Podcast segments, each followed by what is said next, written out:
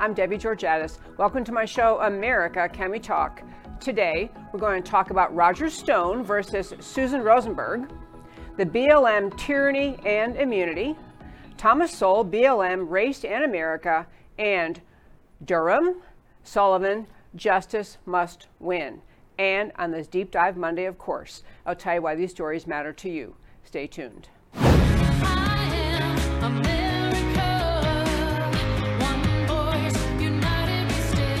Debbie Georgatos, host of America Can We Talk, is an author, attorney, and political analyst whose mission is to inspire the American political conversation about preserving liberty in the best country on earth. Hello again, and welcome to America Can We Talk and to today's First Five. I'm Debbie Georgatos. Likely saw, you all likely saw that President Trump chose to exercise his presidential authority uh, and, and give an executive grant of clemency commuting the sentence of Roger Stone. I want to talk on this first five today about the difference between what President Trump chose to do with respect to Roger Stone versus what President Clinton chose to do with respect to a woman named Susan Rosenberg in 2001 at the very last day of President Clinton's presidency, what he did. But first, let's start with Roger Stone. A lot of terms being used, and they really don't make that much difference, but the basic idea of clemency is just a, an overarching term and in clemency you can do things like you can commute someone's sentence uh, you can pardon them you can forgive them uh, for the remainder of their sentence uh, commutation just means you're reducing a sentence but what occurred with respect to roger stone is that he was about to be head off to, to head off to federal prison as a result of the Mueller investigation and being prosecuted. But I want to be really clear about what Roger Stone was prosecuted for. The Mueller investigation the, uh, related to the whole Trump Russia collusion hoax, the Russian collusion hoax. Because the Mueller team dug and dug and found absolutely nothing, came around then instead, the Mueller team decided to indict some Russians who, of course, live in Russia. They may have done a small amount of uh, interference in America's elections, nothing related to the Trump campaign. Those Russians did things like buying Facebook ads and trying to manipulate social media. Nothing to do with Trump. Roger Stone, Trump affiliate briefly involved in the Trump campaign, became an easy target for the Mueller team. To be clear, again, the investigation was supposed to be about whether or not President Trump colluded with the Russians in winning the election in 2016. Because after millions of dollars and years of investigation, the Mueller team found zip, zero, nada, nothing. They turned to doing what is called prosecution for process crimes, meaning the very accusation they set out to prove, they could not prove. No proof at all. Could not find a shred of information, a shred of evidence that there was Trump Russia collusion. But they managed, in the course of the investigation, by the way they treated people, the way they uh, arm twisted them, to eventually arrive at being able to prosecute people for process crimes, meaning crimes committed by the person, alleged to have been committed, not with respect to the wrongdoing about the supposed wrongdoing about the collusion hoax, but about their interaction with the federal justice system. So, you had Roger Stone was convicted of one count of obstruction of a congressional investigation, uh, five counts of false statements to Congress, and one count of tampering with a witness. All this related to their effort to get at him. So he, Roger Stone, was someone who was actually targeted by the Mueller team not for anything related to the farce of the Trump Russia collusion hoax, but about the way in, he interacted with the Mueller team as they were investigating. He was about to head off to prison. President Trump chose to commute his sentence. And I want to make sure, the use of that term, just commute what he said. The executive order, which you can read online, in fact, you read it at our website, americacanwetalk.org, on the homepage, un, under uh, shows, drop down list of links you can read this, and it's actually a good read because, unlike some uh, sentence, some issue, things that come from the government that would be an issuance of pardon uh, that are kind of legalistic and dry, this one gets punches right at the heart of what the Mueller team did. So, in President Trump's decision, the press secretary released a statement regarding the executive grant of clemency for Roger Stone. The language used basically said Roger Stone it says, not basically, it says verbatim Roger Stone is a victim of the Russia hoax that the left and its allies in the media perpetuated for years in an attempt to undermine the Trump presidency. There was never any collusion between the Trump campaign or the Trump administration with Russia. Such collusion was never anything other than a fantasy of partisans unable to accept the result of the 2016 election. He recounts basically in here that these are process crimes that he was convicted of and recounts how he was abused. I mean, the idea of what the Mueller team did to him literally in their search warrants to be executed on his house showed up at his house pre dawn, like early morning, with SWAT team, rifles blazing, broken, broke down the door, stormed in the house, scared the daylights, of course, out of Roger Stone and his wife, all about process crimes.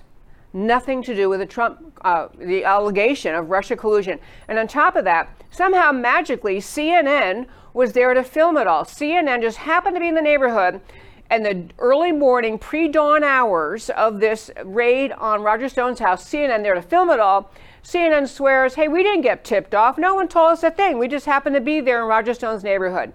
Right. So this is President Trump not just commuting a sentence where he can see that what happened to this man is that he, Roger Stone, was a victim of the Trump Russia collusion not just hoax, hoax is bad enough, but it's the ongoing intimidation, the ongoing determination of the left to undo the choice of the American people in the 2016 election. And so you had Trump commuting the sentence of Roger Stone. Robert Mueller, the not he was the in name, he was a special prosecutor. If any of watched his testimony when he was finally called in front of Congress, he clearly is not mentally together. We had people on this show actually mention that earlier, that uh, even before the time of this hearing, that uh, Robert Mueller uh, is not mentally collected, not, um, I don't know senile is the right word, but not mentally with it. And so when he was testifying in front of Congress, he didn't understand the questions. He couldn't, he didn't know the evidence. He couldn't follow any of it. So it's not really Robert Mueller who did any of this in the Mueller investigation, but Mueller magically managed to write an op ed uh, about the Roger Stone commutation with a snarky line, he remains a convicted felon. So Mueller still trying to prop up the complete farce of the Mueller investigation of Russia collusion, criticizing, of course, President Trump for commuting Roger Stone's sentence, and that's his big burn line. He remains a convicted felon. But the really prob- troublesome aspect of that is that you had Rod Rosenstein, whom everyone somehow thinks is like a choir boy. He's often, well, you know, he's a good guy. He was kind of neutral. He is not. He was not a good guy. He was not neutral. Rod Rosenstein weighed in also on this commutation. And again, Roger Stone was convicted of process crimes, you know, interfering with a witness, uh, not being forthcoming in congressional uh, testimony. What you heard, or you got a tweet out of Rod Rosenstein, he says Stone, in very ominous terms, Stone became a central figure in our investigation for two key reasons. He communicated with individuals known to be Russian intelligence officers, and he claimed advanced knowledge of the WikiLeaks release of emails stolen by the intelligence officers. Still trying, Rod Rosenstein, still political, still not in, in any way willing to acknowledge the farce of the entire collusion hoax, still trying to uh, tie Stone to uh, what the, uh, the Russian collusion hoax farce. But what I want to get to is contrast that. So the left is apoplectic, of course. Nancy Pelosi has already said she's going to in- introduce legislation to limit the president's power. She wants to limit the president's power to pardon because of Roger Stone. Contrast that with what Slick Willie did. Bill Clinton did the very last day of his two terms as president in 2001, early 2001, before W is going to take office, literally the last day. He commuted the sentence of a woman named Susan Ferguson. I meant to send Matt the wonderful picture of her, but I didn't get a chance to do that. But this is a woman, if you saw her picture, you might think, you know, she's kind of like a college professor looking person. You know, she's kind of, she looks kind of, you know, maybe intellectualish, but not, you know, not scary. Susan, I'm sorry, I'm saying Ferguson. Susan Rosenberg. Susan Rosenberg. Her sentence commuted by President Clinton. And let me tell you about this delightful woman's past. She, Susan Rosenberg, got convicted and sentenced for, to 58 years in prison for her role in a terrorist operation. To understand her background, She, this again, Susan Rosenberg, and we're going to get to why she matters today. It's not just contrasting the kind of person Trump would pardon versus what whom Clinton would pardon, but she has a huge role today in the political scene. But here she is, Susan Rosenberg, joined the Weather Underground, other radical leftist groups in college, you know, uh, protests the Vietnam War, the Underground, this group she was involved with, founded to overthrow the U.S. government. That was the purpose of Weather Underground, through violent means, through attacking police and the military. She also uh, reached a peak when she and other radicals led the May 19th communist organization. They call them M9 themselves, M19CO. The May 19th communist organization, the nation's only female-led communist terror group, helped break a convicted cop killer out of prison in 1979, organized a number of bombings around the country. Uh, they also participated in the Rockland County, New York armed car robbery, which left a guard and two police officers dead.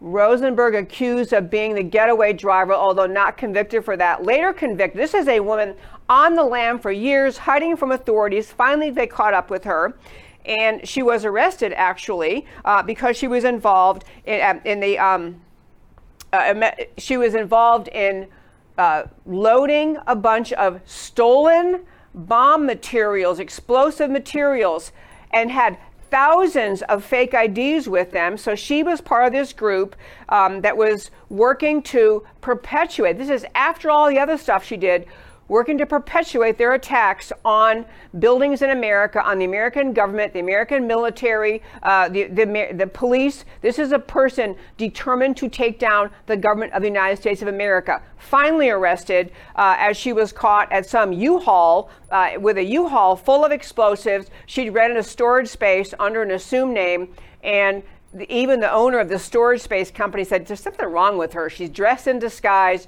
He'd call the police. Turned out there she was unloading just massive amounts of explosive materials. Finally, finally arrested, um, and she ended up being sentenced, as I say, to 58 years in prison. But President Bill Clinton commuted her sentence, let her go on the very last day of his presidency.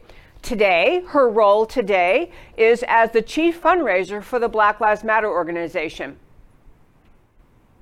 A terrorist, a someone dedicated to destroying America, to taking down America and the American government. That's her job now. She fundraises for the Black Lives Matter organization. To be very precise, she fundraises for a group that is the uh, kind of overarching fundraising type for the Black Lives Matter organization. It is called Thousand Currents. Thousand Currents. How do they end up coming up with something like, you know, that sounds like maybe a lovely, uh, you know, restaurant along the ocean, you know, the beautiful currents of waves or something. It is a radical anti American thing. She's the fundraiser. They fundraise for Black Lives Matter, and that's who she is today. And I'll close out this first five by saying this. People can say that President Trump you know, kind of was unfair giving uh, giving Roger Stone a break. Maybe Roger Stone, you know, he wasn't really that great a guy. You know, uh, he maybe should have served some of his time. People can say that, but what he did as a federal crime contrasted with what Susan, our friend Susan, we were just talking about, Susan Rosenberg did, are, are night and day. And ask yourself not just not just why she's free at all why would, of all the people in prison, why would Bill Clinton, on his way out the door, free someone like her? Freed someone clearly involved for decades of her life in organizations determined to take down the United States of America, determined to attack the military and police departments, because people in this country try to give the Bill and Hillary Clinton team, the Clinton team, as a pass. Like maybe somehow they were kind of more, you know, mainstream Democrats. They weren't extreme. You know, they were just kind of the, the good guy Democrats, the old school Democrats. Nobody in their right mind is a, a if there is such a thing as an alleged mainstream Democrat, no mainstream Democrat person would choose to free that woman. She, the decision by President Clinton to commute Susan Rosenberg's sentence, this is a decision that he delayed till the very end because he knew how much criticism he would get. And this is a decision that tells you volumes how radically leftist the Clintons really are. You don't commute the sentence of someone involved in the killing uh, in organizations that killed people, that attacked facilities around this country, police and military facilities that engaged in armed, violent crime. You don't commute their sentence. You don't let them go as he did unless you're sympathetic with their mission. And that, my very fine friends, is today's first five.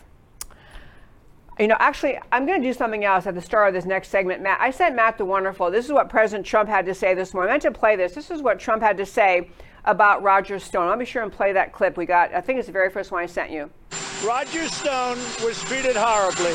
Roger Stone was treated very unfairly. Roger Stone was brought into this witch hunt, this whole political witch hunt, and the Mueller uh, scam. It's a scam because it's been pr- proven false. And he was treated very unfairly, just like General Flynn is treated unfairly, just like Papadopoulos was treated unfairly. They've all been treated unfairly. And what I did, what I did, I will tell you this people are extremely happy because in this country they want justice. And Roger Stone was not treated properly. You got to love him. This is what President, why people love President Trump, why his supporters love him, because he's unafraid to say things. And you can't, I, I cut out all the media.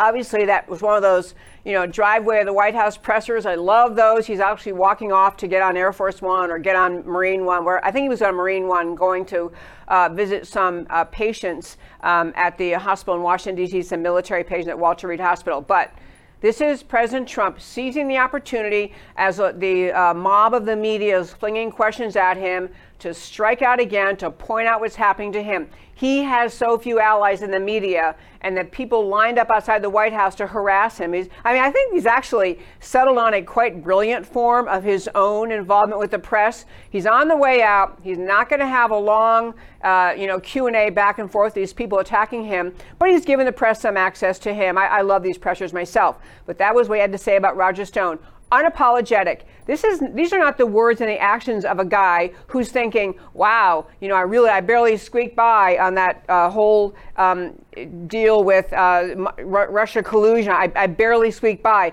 This is a guy who realizes he was attacked. He was mistreated. He was abused by the FBI, the DOJ, the media in our country. And he's saying, yeah, I was mistreated. So is Roger Stone. He deserved to have his sentence commuted, which was great. Okay, now on my second topic for today, I want to hit um, Black Lives Matter, tyranny, and immunity. And I just want to try to get across this idea how much this matters. In our country, this precious country, we have this First Amendment, freedom of speech, everybody can speak. Everyone's supposed to have a right to, to express their views, to disagree with each other, to engage in the robust debate of ideas. That's kind of a big idea about Western civilization and the idea of America. Where we are in this country, because of the profound belligerence and relentlessness of the American left, is that our very language, our very culture, our very ability to have conversations about this country is subject to the bullying of the left and especially the Black Lives Matter movement, which, as we've been talking about in the show, we're going to continue talking about in the show, the Black Lives Matter movement, as in fact our uh, friend Susan Rosenberg is making clear for us. The former Weatherground Underground bombing, terror, murderous bombing terrorist, freed by President Clinton, now fundraising for Black Lives Matter. Black Lives Matter, the organization, is not a pro American organization. It is not a let's keep America strong and free and improve our justice system. This is not an organization, even an iota committed to racial justice. Racial justice has nothing to do with BLM. BLM about, is all about flat out left wing tyranny, takeover of this country. The organization, BLM, which is why they have a terrorist as their chief fundraiser. But what I want to talk about today is the impact on our culture and how important it is for people to speak up to stand up, to not just be bullied by the, I mean, leftists generally in this speaking, it is a left in this country intolerant of free speech left setting rules on all sorts of, of, issues where we will tell you the proper words to use. We will tell you the words you can never use again. We'll tell you the words that might get you in trouble if you dare utter them out loud. Black Lives Matter is all mixed up in that left wing tyrannical silencing of speech in this country. So I want to just give you some examples of this. There was a study done by professors. Uh, they were uh, at Michigan State University professor Joseph Cesario and University of Maryland at College Park professor David Johnson. They wrote a lengthy piece several years ago after doing an in-depth study of crime statistics in this country, an in-depth study of FBI crime statistics uh, statistics from states around this country. The point of it being, they were trying to gather, instead of just people accepting whatever uh, truisms are thrown out or things that aren't true, whatever slogans people want to say about America, the police, the interaction of police with minority citizens, these people, professors decided we're going to figure out the truth. We're going to get to actual data. So they came up with a study. These two, organi- two gentlemen uh, from these two schools came up with a study where they basically concluded, and here's their conclusion there is no evidence of anti black or anti Hispanic disparity, disparities across fatal police shootings. Let me say that for you again. Professors who studied actual data concluded there is no evidence of anti black or anti Hispanic disparities across fatal police shootings. They put their study out, obviously footnoted to the hilt, detailed where they got their data, and they went on. Another found, uh, thing they found is that black officers, black police officers, shoot black suspects at the same rate white officers do.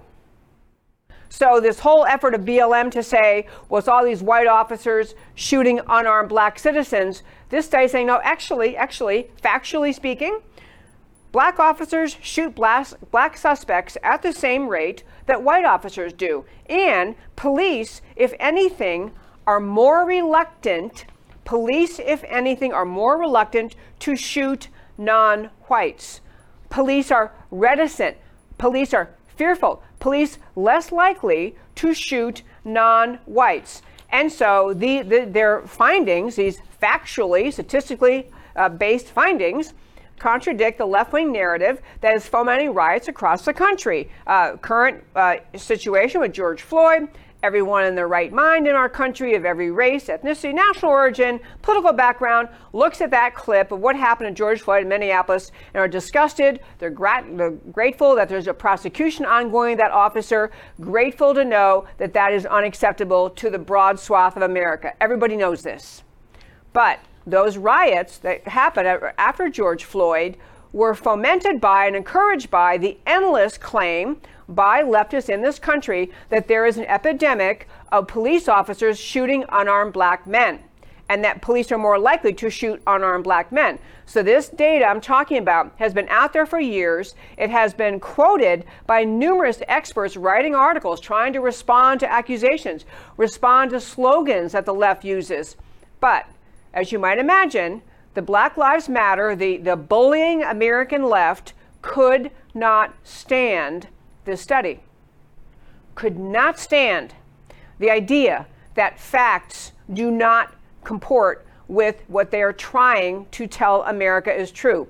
The left wants America to be hysterical in believing that the, there's just a shooting spree going on among police officers in this country against unarmed black men, and the last thing they need are actual facts and statistics that prove what they're trying to say is simply false. So, that study, pummeled and pummeled by leftists in this country, criticized, and, and who knows what threats went on behind the scene. I don't know. But I'm telling you that this study was widely quoted, and just, I think, yesterday, the authors of this study decided, they announced they're retracting their study. They even went on to say, although our data and statistical approach were valid to estimate the question we actually tested, which was the race of civilians fatally shot by police, we felt the right decision was to retract the article. So, I talk about bullying of the left. This is happening. They're bullying even when facts and truth back them up. And let me make something clear. You can accept these facts, as we should, and still say we have a problem with police brutality in this country. We have some segment of police officers in this country that engage in excessive violence, that we always have to be vigilant and watching for it. That if we find situations like that, we have to be sure these officers are, you know, called to task, they are retrained, they are fired, they may in some cases be prosecuted. You can stand up for, and this is where I am, and I think literally 95% of America is. You can say, we don't want police brutality. We don't want excessive violence. We want officers well trained. We want officers, if it is justified, prosecuted. But we still want our police, and we can still deal with facts. We can deal with the facts that this study found. But the left, the last thing the American left can ever tolerate is an informed American society actually aware of facts. So this, the, the bullying of the left caused these people to say, okay, okay, we'll take it back. Never mind that we were right our statistics were our statistics, our staff, our statistics were right. We're going to retract the study. Next example, and this is just another example where I just think we have to be so vigilant to what happens to our country if we allow these things to happen. All of us watched the incident, uh, not as it occurred, obviously, but later as the videos were played, watched the incident that occurred in the Wendy's parking lot in Atlanta, Georgia. And that case, and we've had, we in fact, we had Officer Brandon Tatum on this show, uh, co-founder of Blexit, talking about this incident. We actually played the video. No, I think we didn't play the video, but you've seen the video, or you can if you want to. Point being, Rayshard Brooks, the man, the black American man who was killed by a police officer in the parking lot of Wendy's, the police officer shot at him because Rayshard Brooks had, in, in, in, the course of resisting arrest and trying to grab the officer's gun, had grabbed the officer's taser gun. Rayshard Brooks grabbed the officer's taser, you know, ran off with it. He'd fired it once at the officer, and that's when the officer shot at him. So Rayshard Brooks killed by police. No one likes these instances. No one ever ever wants them to occur. But anyone in their right mind can see that that officer was shooting in self-defense. Yet the district attorney in Atlanta, excuse me, in Atlanta, DA Paul Howard chose to bring charges against the officer, against the officer for for murder, for for defending himself as Rayshard Brooks is aiming a taser gun at him. And the justification offered at the time by the DA was, well, you know, Rayshard Brooks only had a taser gun, and you know that's not really uh, that's not a lethal weapon. Fortunately for truth, and justice, there is a video of this very same district attorney who justified charging the officer in the Rayshard Brooks shooting, but because a taser gun is not a lethal weapon, same DA on video two weeks earlier saying, of course, a taser gun is a lethal weapon. So that guy, that instance alone is another example. I picked that one because it's recent, because all of you probably know about it. But the idea that our sense of justice in this country is bullied by leftists who simply have decided we're going to get our way. We're going to paint the picture for America that we are a deeply racist country. We're going to paint the picture of police out of control. We're going to demand prosecutions where none are justified. And this DA in the uh, state of Georgia uh, is now um, decided to go ahead and issue charges. There is a great, interesting story out. The Georgia Bureau of Investigation uh, is engaged in a criminal investigation of the, this district attorney, of the DA, Paul Howard. The reason for the investigation is that Paul Howard, they had the, uh, the uh, grand jury pulled together, and then they had to suspend the grand jury due to COVID restrictions, coronavirus restrictions. And so the grand jury suspended, and yet the DA was during that time issuing subpoenas when there's no grand jury uh, in action. And while that may be a technical violation, it's against the law. When you don't have a grand jury, uh, a, an active grand jury, you can't be flinging off subpoenas. But this DA, in my opinion, so determined to find a way to get this officer willing to issue subpoenas when it's not legally permissible uh, is a just another sign of he's just got to get this guy. He knows his job as DA is not to follow the law, not to apply the law fairly, but to make sure you do what the Black Lives uh, Matter movement is telling you, which is to go after a police officer who was apparently engaged in justified shooting. Uh, the other one I want to mention on this, just this segment that relates to BLM tyranny, tyranny and immunity. One is that there is a um, double standard being applied with respect to COVID restrictions. And I have a little clip I sent to Matt the Wonderful. This is Mayor de Blasio of New York talking about how they have a they have cases rising. They may have to they're, they're kind of moving forward with saying they're trying to restrict large groups meeting in public. This is what de Blasio had to say recently big outdoor concerts and it means things like parades you know things that here in the city can mean not just thousands tens of thousands hundreds of thousands of people it's just not time for that now. What about protests? If people want to march down Fifth Avenue, are they going to be allowed to do so?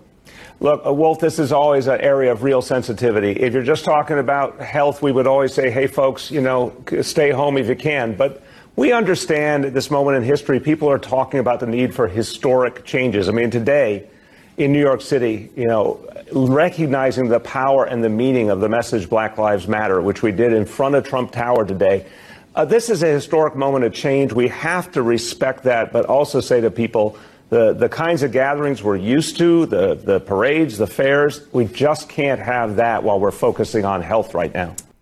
Allow me to translate that for you into English. COVID restrictions mean no parades, no get togethers, no picnics until the fall, until September in New York, except that Black Lives Matter are immune from these COVID restrictions. And you know, it's not really because COVID can't spread in groups like that. It's because when you're a leftist, everything Black Lives Matter wants must you just salute. De Blasio is recognizing Black Lives Matter. They want to protest in New York. They want to be out there with marches. And the last thing he's going to do is limit them, even though the rest of the city is limited. I'm telling you uh, this, this, this theme, this, this thread of just intense tyranny by leftists in this country, intense tyranny, especially on behalf of Black Lives Matter, is rampant, it is unjust, and it should be called out. No, I don't know if anyone in New York City is going to protest this, but the idea that you can't have a parade over any other subject, uh, you can't have a, a big picnic outside, you can't have the kind of events, but you're going to let this group continue, this cannot be. If there ever was just a in, in your face contradiction of the right of free speech and reasonable restrictions on speech must be comp- must be applied evenly, just it, totally in the face of the, Amer- of the American people, the people of New York. Black Lives Matter is immune from the rest of the rule of law from the rest of us. Another thing that happened on this, I, I'm just on this theme, I think it's so important to understand. Yes, individual with no capitalized letters in the sentence, individual Black Lives Matter individual lives matter. Everyone's life matters. Life matters, and the death of any anyone, especially the unjustified, violent death of anyone, matters. But tell that to the woman. There's a, a girl in the state of Texas. We most unfortunately had a, a, two police officers really kind of ambushed over the weekend. Two police officers in Texas killed in McAllen, Texas, and the daughter of one of them was tweeting about her dad. I mean, they're very, I, I could, probably can't even read them out loud without getting teary, so I won't. But, you know, she lost her dad. She's tweeting about her dad, what a great guy he was, and he believed in her, and she'll always be her princess. And she put in one of her tweets, honoring her late father, she said, um, Words can't describe the pain I'm in. I'm glad my dad is at peace. You're an amazing man. Anyone who ever came across you knew that. I'm going to miss you so much. You died doing what you love most. You died a hero. I love you, Daddy. See you soon. Hashtag Blue Lives Matter.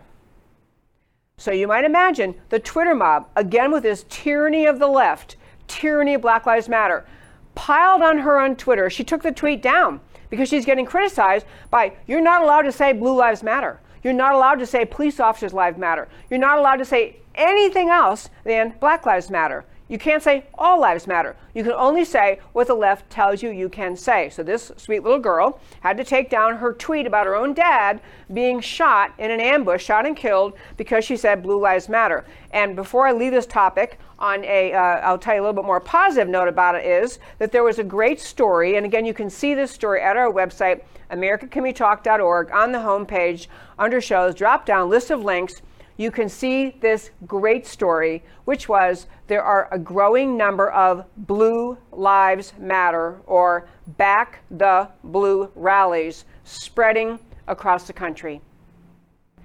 People in this country not okay with defund the police, not okay with Black Lives Matter, hate the police, destroy the police, end the police, not okay with a vast swath of Americans. These were really heartwarming. I should have sent those pictures in too, but really heartwarming pictures. You know, patriotic Americans of all ages and backgrounds, you know, pretty much red, white, and blue kind of flags waving, standing up for police officers in this country. Police under the assault of the American left. And I want to say uh, one last thing in closing out this topic. And it's a really important point. Yes, sometimes police engage in things that are not okay I mean, and, and we investigate, we prosecute, we whatever has to happen, we do that. But the mission of the Black Lives Matter movement is not to correct police behavior. It is not to uplift police behavior. The Black Lives Matter movement is integrally tied to the Marxist destroy, take down America movement.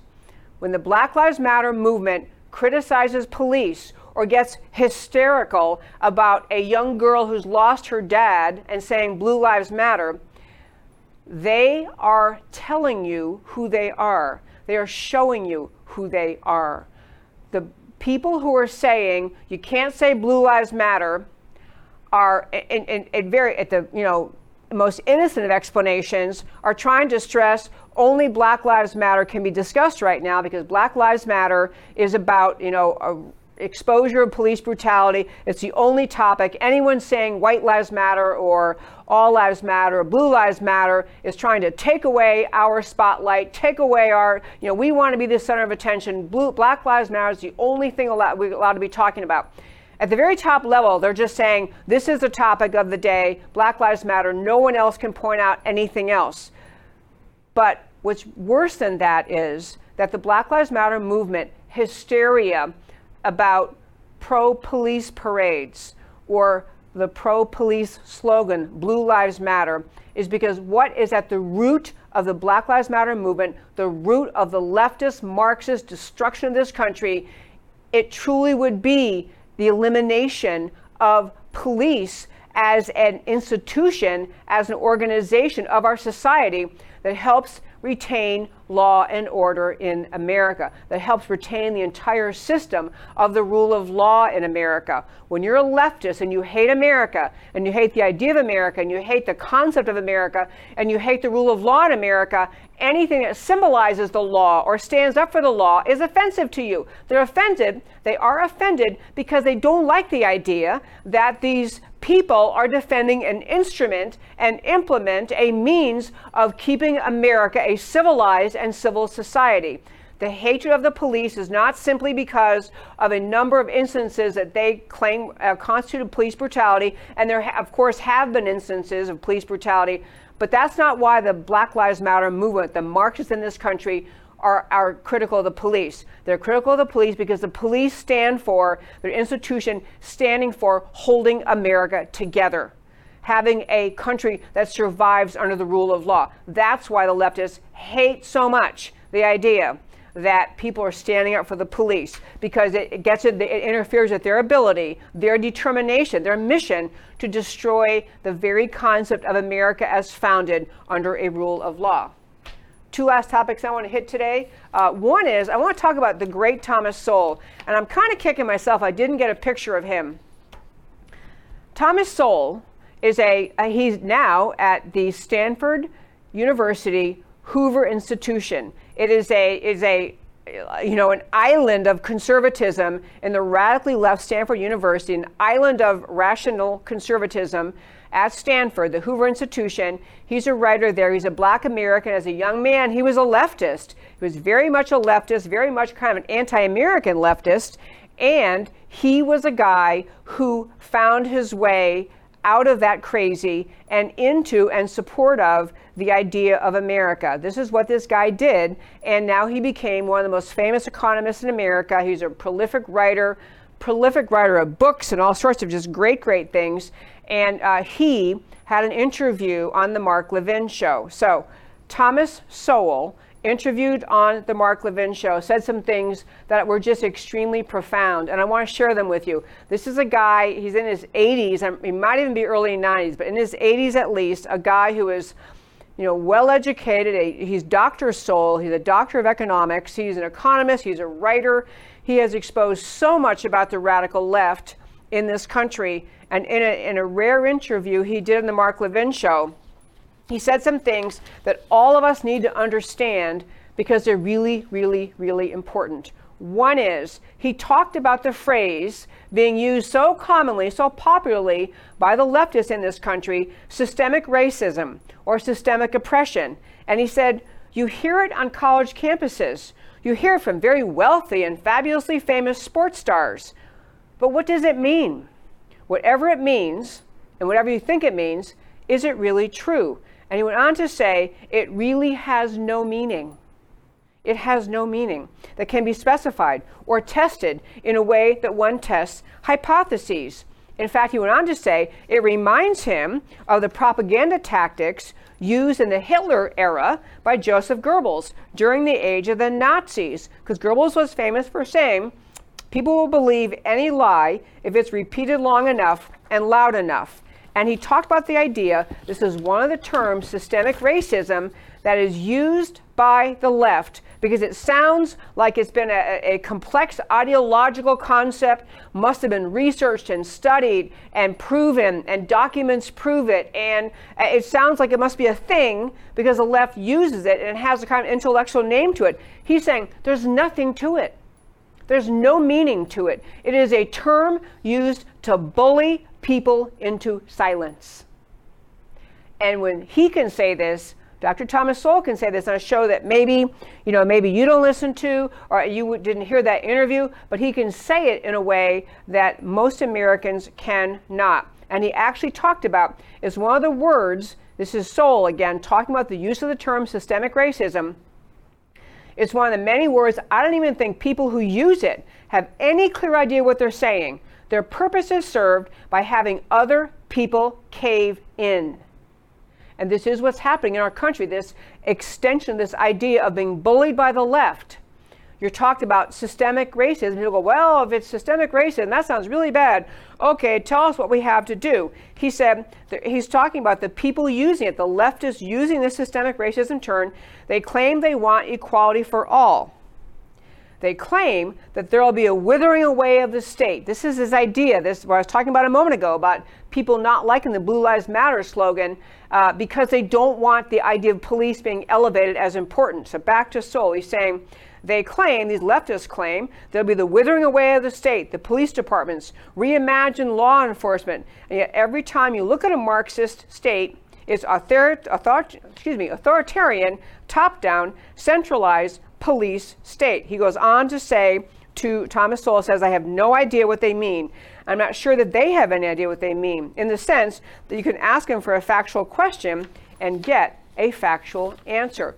A brilliant, brilliant observation by Thomas Sowell, and a really important thing to keep in mind in this conversation, which will happen between now and election day, and frankly, for now and decades to come in this country, even fancy sounding terms, systemic, racism, institutional racism, all sorts of terms that give intellectual clout or the presumption of an intellectual backing behind it. They're used by leftists, as Sowell is saying, to force people to cave in, to force people to just agree with whatever they want them to agree with.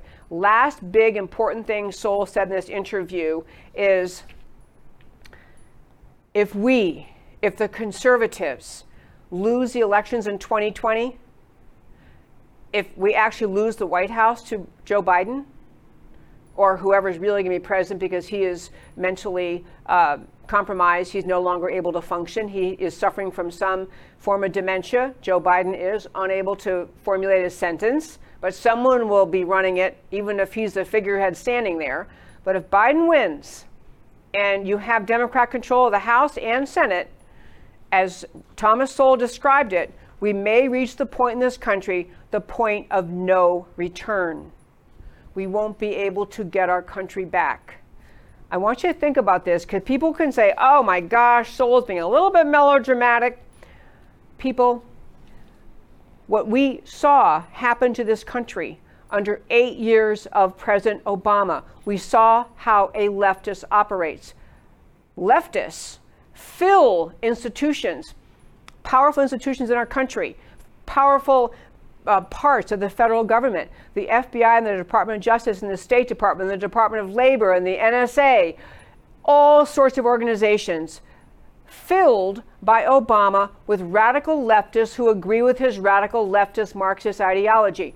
This is why it has been so hard when President Trump won, and you know, fortunately for America and the world, President Trump won, hard to uproot those people, how hard to get the country righted again, hard to get America back on track. Because even if President Trump can issue executive orders and he can get a lot done by executive orders, the entire massive administrative state in Washington that has to be moved along, that has to be brought along with his policy changes, are filled, is are filled with Obama Marxist leftist holdovers who do not want to do the agenda, the return to America as free, America as sovereign, America as great, the America First agenda. These leftists do not want that.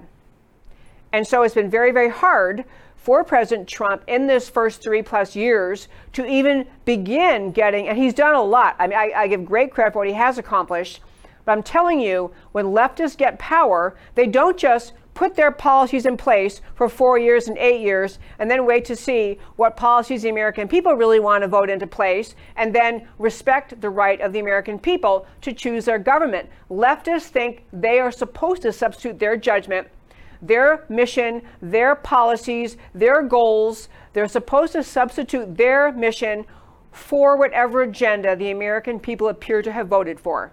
America votes for things by choosing candidates, choosing elected officials, and saying, yes, we want this. We want America first. We want a secure border. We want to have a government that actually follows the law. We want to have strong manufacturing in America. We want jobs in America. We want to have companies coming back to America. All those kind of policy things President Trump ran on and he is trying to put in place. But you see what happens to this country when people who simply, at the very heart of it, leftists, the anti American left in this country, they do not believe in the idea of America. They do not believe in the values of America's founding. And they do not believe that the people of America have the right to choose their leaders and then march forward and have those leaders do the policies, in, you know, put in place, implement the policies that they ran on. Leftists think I don't care what we I know better than the American people. I don't care what they think. I don't care what they voted for. If leftists get their way, they will put the leftist agenda into place. They will implement it because that's what they think their goal is. They don't think their goal is to listen to the American people. It is to impose leftism on this country. And so when Thomas Sowell says, back to him, when he says that we may be the point of no return, He's observed and commented numerous times. This black American economist uh, uh, has commented numerous times about how much damage President Obama did to our country.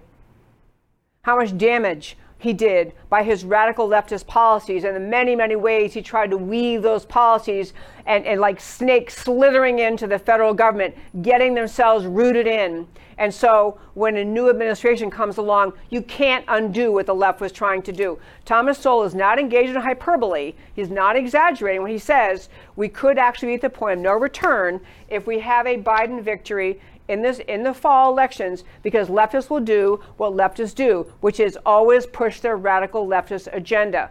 Biden is not the milquetoast, moderate, old school throwback Democrat that he and the Democrats who are running his campaign are trying to convince America he is.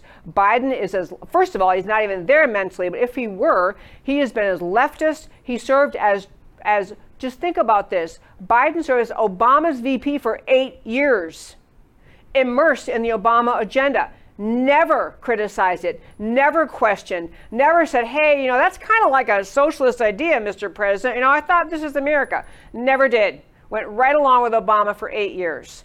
So, Thomas Sowell, he is right when he says we really, really need to think about what America would turn into if in the 2020 elections we manage to have a Democrat victory by Biden, it really could be the point of no return because leftists always try not just to stick the people into place, that will perpetuate their agenda no matter how the next election comes out. If they try to put their policies in place, they try to put their assumptions in place, they push the policies that will get them to where they want to go. That's what leftists do in this country. And that's what, as one little example we talk about many times, what Obamacare was. Obamacare was intentionally written to be very, very, very, very hard to repeal. It was intentionally written with just intertangled snake like tentacles into all sorts of federal agencies and laws, many, many agencies and laws uh, overlapping and integrated, making it virtually impossible to undo. We still may get there, but I'm telling you, this is what leftists do, this is what Biden will do. Okay, one last story I want to hit. Speaking of what leftists always do, want to talk about where we are on the Mueller. Uh, well, it's not the Mueller investigation, but where we are on the effort of America, of the Department of Justice, to get to the root of what in the world happened inside the DOJ, inside the FBI, when they decided to launch prior to the election of 2016, a completely unjustified investigation, a, comp- a cooked up allegations against President Trump's team. We now know nothing to the Russian dossier at all, a complete work of fiction, yet relied upon to get FISA warrants. Those FISA warrants used ultimately to just spy on the Trump team so, this investigation that Attorney General Barr is saying they are doing, the investigation is for, and this is uh, obviously John Durham doing the investigating, but Barr is saying into both the 2016 investigation, uh, what happened up before the election, how they justify what they're doing, then the ongoing effort after the election to continue this astonishing, breathtaking witch hunt against President Trump. And I'm telling you, people, it all ties back the determination of the FBI and DOJ to go after Trump pre election and post election, it all goes back to this idea I keep drumming away at, which is Obama did not simply get elected to be the head of the Democrat Party and put forward more, you know, Democrat type agendas. He was elected. His mission in getting there was to turn this country to a radical left turn toward Marxism. And he thought Hillary Clinton, very much a leftist also, would get elected and she would continue his policies.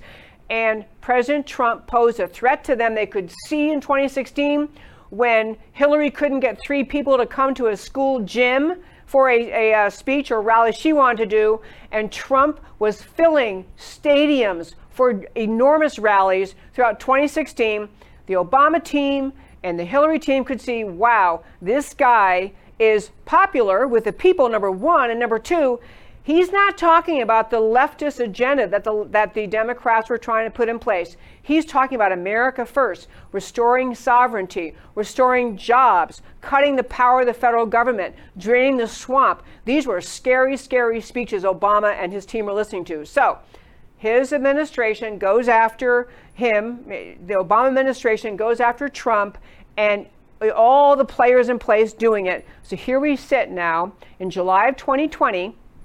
We have this investigation ongoing, and there's a lot of little hints coming out like, you know, we're doing the best we can. Durham is really doing the best he can.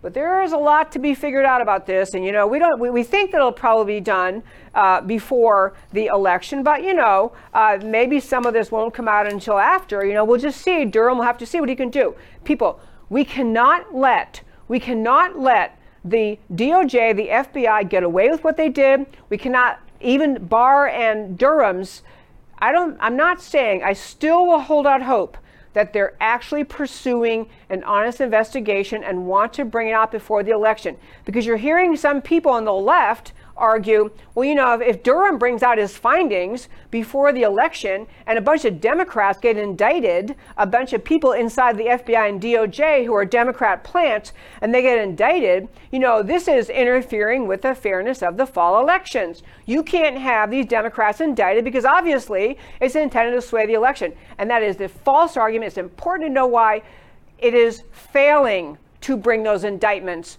before the fall election that would be interference with the election. The Democrats want nothing more than to keep this hidden, to keep all of this hidden from the American people. If you listen to my show, you've been following, you know what's happening. The average Joe American, I do not know. But the left wants more than anything else to drag everything about Barr and Durham and even Michael Flynn, we'll get to him in a moment, past election day with the fond hope that they can cheat their way into the White House, that they'll have Biden elected, and all this goes away, and it'll be a blip in history that no one will ever read about again. This is the Democrat dream. I want to remind you a quick thing that Attorney General Barr said. Uh, this was a clip from. Um, a couple quick warm-ups, uh, warm-ups about this. Uh, he said, Attorney General Barr said about the Durham investigation in April, he said, the evidence shows so far we're not dealing with just mistakes or sloppiness. Uh, he also talks about, uh, he said later in June, developments likely in the Durham investigation in this summertime, so maybe over the summer. So people are waiting. Well, okay, when's it coming? When's it coming? I'll play a quick clip of uh, Attorney General Barr talking about what the real purpose of this entire effort to get Trump carried out by the Obama DOJ and FBI to be frustrated because I think what happened to him was one of the greatest travesties in American history. Without any basis, uh, they uh, started this investigation of his campaign. Uh, and even uh, more concerning, actually, is what happened after the campaign, the whole pattern of events while he was president.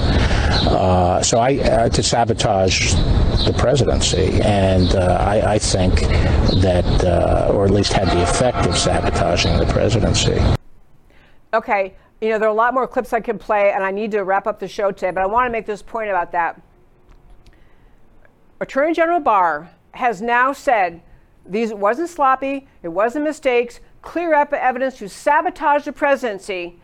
There has to be, and you, the American people, we, the American people, we must insist that there is justice because the idea is not our guy should win versus their guy should win. The American justice system should win.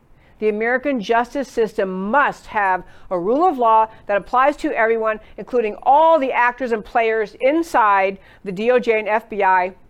And I'll close out this segment by reminding you, or I'm sure you're probably aware, but uh, Judge Emmett Sullivan, the Washington, D.C. District Court judge, trial judge in the Lieutenant General Michael Flynn prosecution, has now said, has now decided that he is he was ordered by the DC Circuit Court of Appeals, the appellate court, a three-judge panel. He was ordered to say and told uh, in response to a writ of mandamus filed by Lieutenant General Flynn's attorney, the DC Circuit Court of Appeals ordered Fl- Sullivan to say, "You must dismiss all charges against Lieutenant General Michael Flynn. This is what the DOJ is asking you to do. This is what justice is. This is how our system works. The prosecutor, we have branches of government. The prosecutor, part of the executive branch, has said you need to dismiss all charges. We're dropping all charges. Sullivan, in the different branch of government, the judicial branch, he's a judge, is saying, I don't think so. I think I'm going to act like a prosecutor. I'm going to look into whether other charges could maybe be brought. Maybe I can pro- get him prosecuted myself for something else. He is totally unjustified. There is no justification at all in law for what this judge is doing. So, because he refused, Emmett Sullivan refused to follow the DOJ, who actually filed the motion the Department of Justice filed a motion saying you've got to dismiss all charges because all sorts of wrongdoing has now come out that happened inside the DOJ. So you have DOJ dismiss charges, Sullivan won't do it, goes up to the Circuit Court of Appeals. Three judge panel tells him, You have to dismiss those charges, Sullivan. You have no right to continue a prosecution that the prosecution doesn't want to prosecute.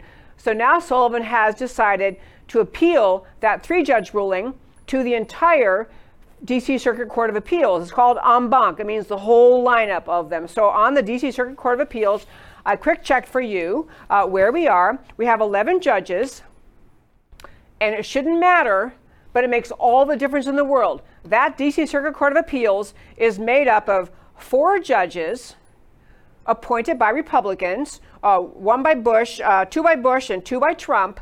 So DC Circuit Court of Appeals, four of the 11 appointed by Republicans, and seven of the 11 appointed by Democrats, either Clinton or Obama. And this is a very sad commentary on where we are in this country because I can tell you that DC Circuit Court of Appeals will decline to follow the law.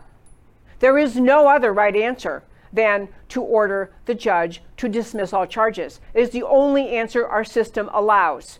But that Circuit Court of Appeals, in my estimation, my surmise, will find some reason to refuse to order to, to refuse to follow the law, to refuse to order the judge to dismiss the charges, which will then get us, so they'll issue their order, that goes back down to him, and then it'll have to be Flynn's attorneys making a special appeal to the Supreme Court. Understand the agenda here. The goal is, of course, to try to drag out the Flynn prosecution till after the fall elections. The expectation that if Biden wins, if Biden wins, all of this gets swept under the rug. All of the wrongdoing by the DOJ gets swept under the rug, and the end of all of this effort to get the charges dropped against Lieutenant General Michael Flynn. This is a travesty of our, this is a completely political manipulation of our criminal justice system, a travesty in our system. It's a travesty that at this point, most people looking at the informed people looking at the Circuit Court of Appeals realize, oh, they have seven judges appointed by the Democrats and only four by the Republicans. Okay, Democrats win. Therefore, Sullivan will not be forced to follow the law. We'll keep, uh, we'll keep an eye on that. I don't know, but it's a very, very uh, troubling thing and very troubling because you can see the agenda is drag it out past the election day in November. Okay, my friends, we're about out of time here. As I do at the close of every show, I try to tell you why the stories, tell you again why the stories you talked about today matter to you. So we started today's show with Roger Stone and Susan Rosenberg. Consider Bill Clinton's pardon of Susan Rosenberg. She was an avowed terrorist, a member of a group advocating overthrow of the U.S. government, a participant in plans to blow up federal facilities and assassinate policemen, arrested while in possession of hundreds of pounds of explosives and thousands of fake IDs, by the way. After her pardon, she's now vice chair of the nonprofit partnered with the Marxist BLM. Contrast that with Roger Stone, convicted of a process crime at the tail end of the failed Russian collusion hoax. No, ev- no evidence he did anything for or with Russia, no prior criminal record. Corrupt Mueller team arranged a SWAT team overkill arrest and tipped off CNN to video it. Tucker, oh, I didn't mention this. Tucker Carlson documented all of this, and YouTube took down his uh, his his video to telling the story. Americans must connect these dots. The mainstream media is entirely a leftist propaganda arm. They're in fact, they are in fact, as Trump often calls them, the enemy of the truth and of the American people. As to Black Lives Matter tyranny and immunity, Black Lives Matter is an admitted Marxist organization, its bullying tactics must be resisted. Mainstream um, MSU, Michigan State University, published 100% legitimate academic study documenting police behavior.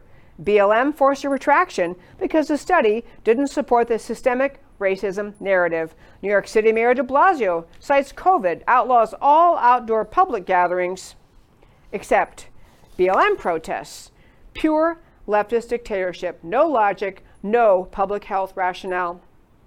And the daughter of slain Texas cop tweets Blue Lives Matter and faces a Twitter mob opposition forced to take down a tweet about her own dad. Americans must rise up and resist the radical leftist Marxist BLM organization, which is not about helping blacks in America. Bullying always continues until good people stand up. Good news Back the Blue rallies are spreading around the U.S. Americans as a whole do not want elimination or defunding of the police. And on Thomas Sowell, race, BLM, race in America, 90, oh, he's 90, okay. 90 year old Thomas Sowell is one of the world's wisest and most knowledgeable people on the subject of economics, race, and America. Sowell's life journey growing up in Harlem as a black leftist and ultimately becoming one of America's most esteemed scholars ought to be mandatory reading for all Americans. Sowell is a role model for the human race. Tremendous integrity, humility, courage. Sowell has sounded a warning. Systemic racism has no meaning. It's a pure leftist propaganda construct that's accompanied by totalitarian bullying that will not permit discussion or questioning. The failure to re-elect Trump in 2020 may really be the point of no return for America. And finally, on Durham, Sullivan, and justice must win. Emmet Sullivan is transparently gaming the system, pushing for leftist majority of the D.C. Circuit Court to grant en banc review of his grossly dishonest extrajudicial persecution, and I mean persecution and prosecution of Michael Flynn, attempting to sustain Flynn legal jeopardy past election in the hopes that Biden wins and persecution and prosecution can be completed. Obamagate has reached a critical mass. And people, I didn't get to much today. Obama is at the head of and behind all of this. Americans must refuse to accept anything other than complete accountability. Obamagate is the most egregious abuse of power in American history by far. The scope of culpability includes uniparty senators and congressmen. Barr and Durham must deliver justice based on the truth of what happened millions of Americans must refuse any kick the can or wrist slap result. Indictments, trials, and jail time must be imposed on the culpable. And that, my friends, is America Can We Talk for today. Thank you so much for tuning in every Monday through Thursday, 3 p.m. Central Time, to America Can We Talk, where I always talk truth about America because America matters. And I will talk to you next time.